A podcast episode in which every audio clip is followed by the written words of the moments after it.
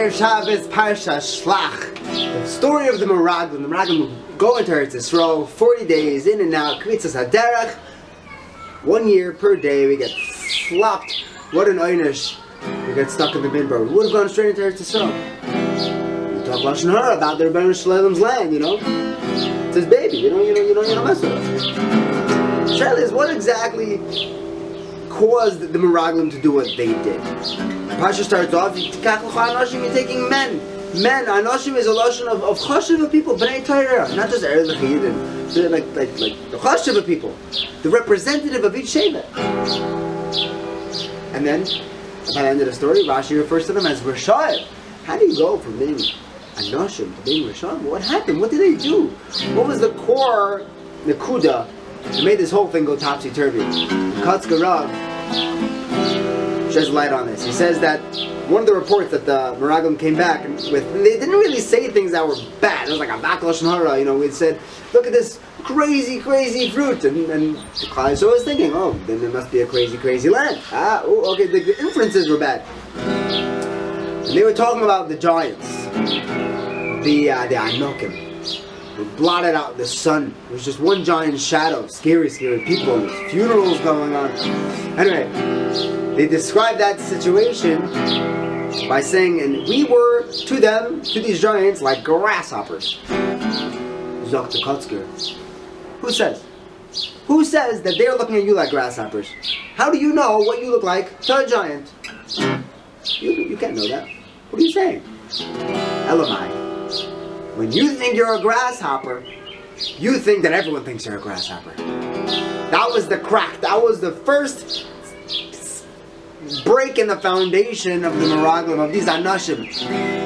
person doesn't believe in, him, in himself, he doesn't realize who he is, and he's going to assume that everyone thinks of him the worst. And these are the people that are also going to look at a land that is Eretz is Chalav the most perfect land that exists, where every brach in the whole world comes from this little strip the size of New Jersey, the center of the universe. They could even see negative in that. Yehoshua survived because he got a he got a name change from Moshe Rabbeinu. But what was Kalev's trick? They'll tell us, Rashi Medrash tells us that he had chosavas. What's chosavas? Late at night, he snuck away from the Chevron. And he went to Chevron. And that's where the Anak lived. That's where the giants hung out in Chevron. And he went to the Maaras HaMachpelah. Kalev is, is Kulo Lev. And he's trying to figure out what is my heart telling me? Who am I? And he says, I am a Ben Avram, Yitzchak, and Yaakov. I am a, I am, I am, I am a Ben Adam. I am a human being. Adam Rishon you know what that is? Even even even Achar Achet, a hundred amas tall. He was a giant of a man, spiritually as well. And he realized that I'm a, I'm a, I'm a God, I'm a real person, and that gave him the strength to go against everyone else. He, he was the, the spy amongst them. He was able to tell them, oh, you know, I'm totally with you guys, totally. And then he got up and said, Ben Amram, you know, Ben Amram did, and everyone was listening to him, and he, they thought he was on their side, but he wasn't. He was able to swim against the current, and you know, a fish that's swimming with the current might be a dead fish, but a swim going up, a fish swimming upstream, you know that that fish is alive. How do we get the courage to, swim upstream? By knowing who you are, by knowing your identity, and then then it doesn't matter what other people think of you. And the truth is that everyone thinks better of you than what you think. If you think of yourself well, then everyone's going to think of you well also. How do you, the, the Panovich Rav, Panovich Rav was a man who swam upstream. He walked into the Bnei Brak while Europe was in flames, and he says, those three mountains I'm going to rebuild. Three of the biggest yeshivas of Europe. I'm going to put them up right here. And, and, and they said, you're dreaming. Famous line, he said, I might be dreaming, but I'm wide awake. That was the Panovich Rav.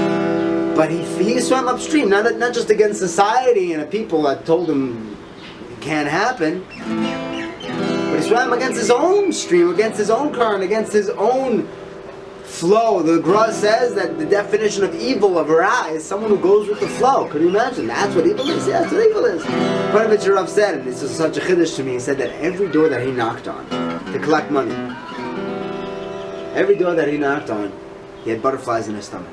He was nervous. The master of fundraising, the Satmar Rav said that I know, I know that there's no life on other planets. What's it called? Terrestrial beings, right? I know that they don't exist. How can you how can you know that they don't exist? He said, because the Panovich Rav would have already gone collecting there if there was. Yeah? The Panovich Rav was nervous every time he knocked on the door, but he did. Because that's what uh, that's how you know you're alive. You're alive if you're flying upstream. And that's how you can survive anything. If Ra is going with the flow, then Toiv is going against the flow. We be zeicha. Hey, we be zeicha. To go against the flow. Against our own our own Yetzer Hara, our own Nefesh Bahami, against the society that, that, that's teaching us Tumah and all corrupt Hashkafas. Mizecha to agree, Mischos that, Mashiach Tzekei B'Meher B'Yameinu. Amen.